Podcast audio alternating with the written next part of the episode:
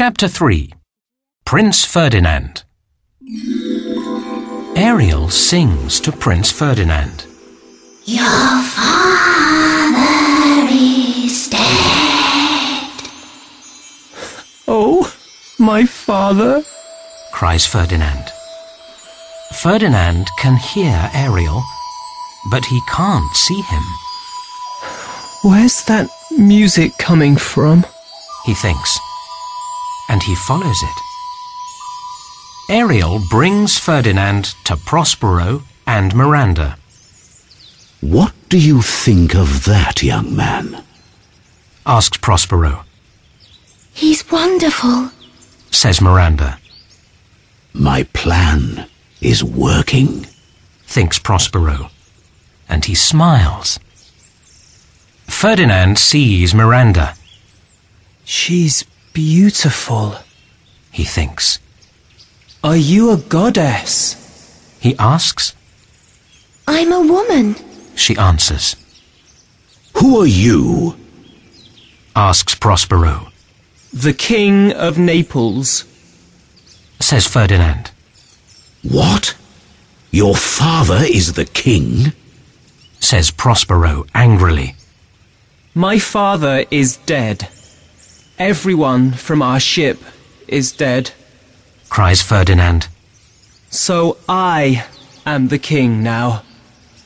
Miranda looks at Ferdinand. Why is my father angry with him? She thinks. Ferdinand looks at Miranda. I want to marry you. He thinks. They're in love.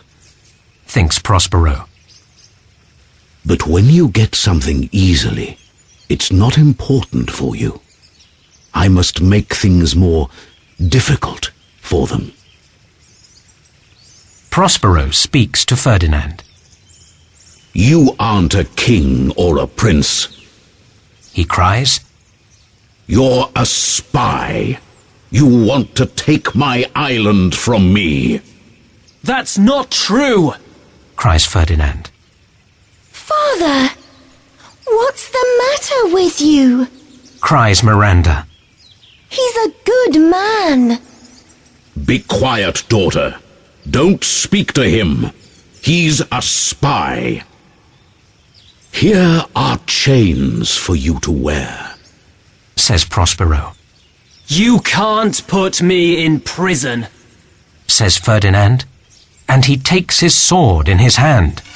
My magic is stronger than your sword. Says Prospero. Now you are my prisoner. I'm happy to be in prison here Thinks Ferdinand. And he looks at Miranda. because now I can see more of her. I don't understand. Says Miranda to the prince quietly. My father is usually nicer than this. Ariel, come here. I have more work for you. Says Prospero.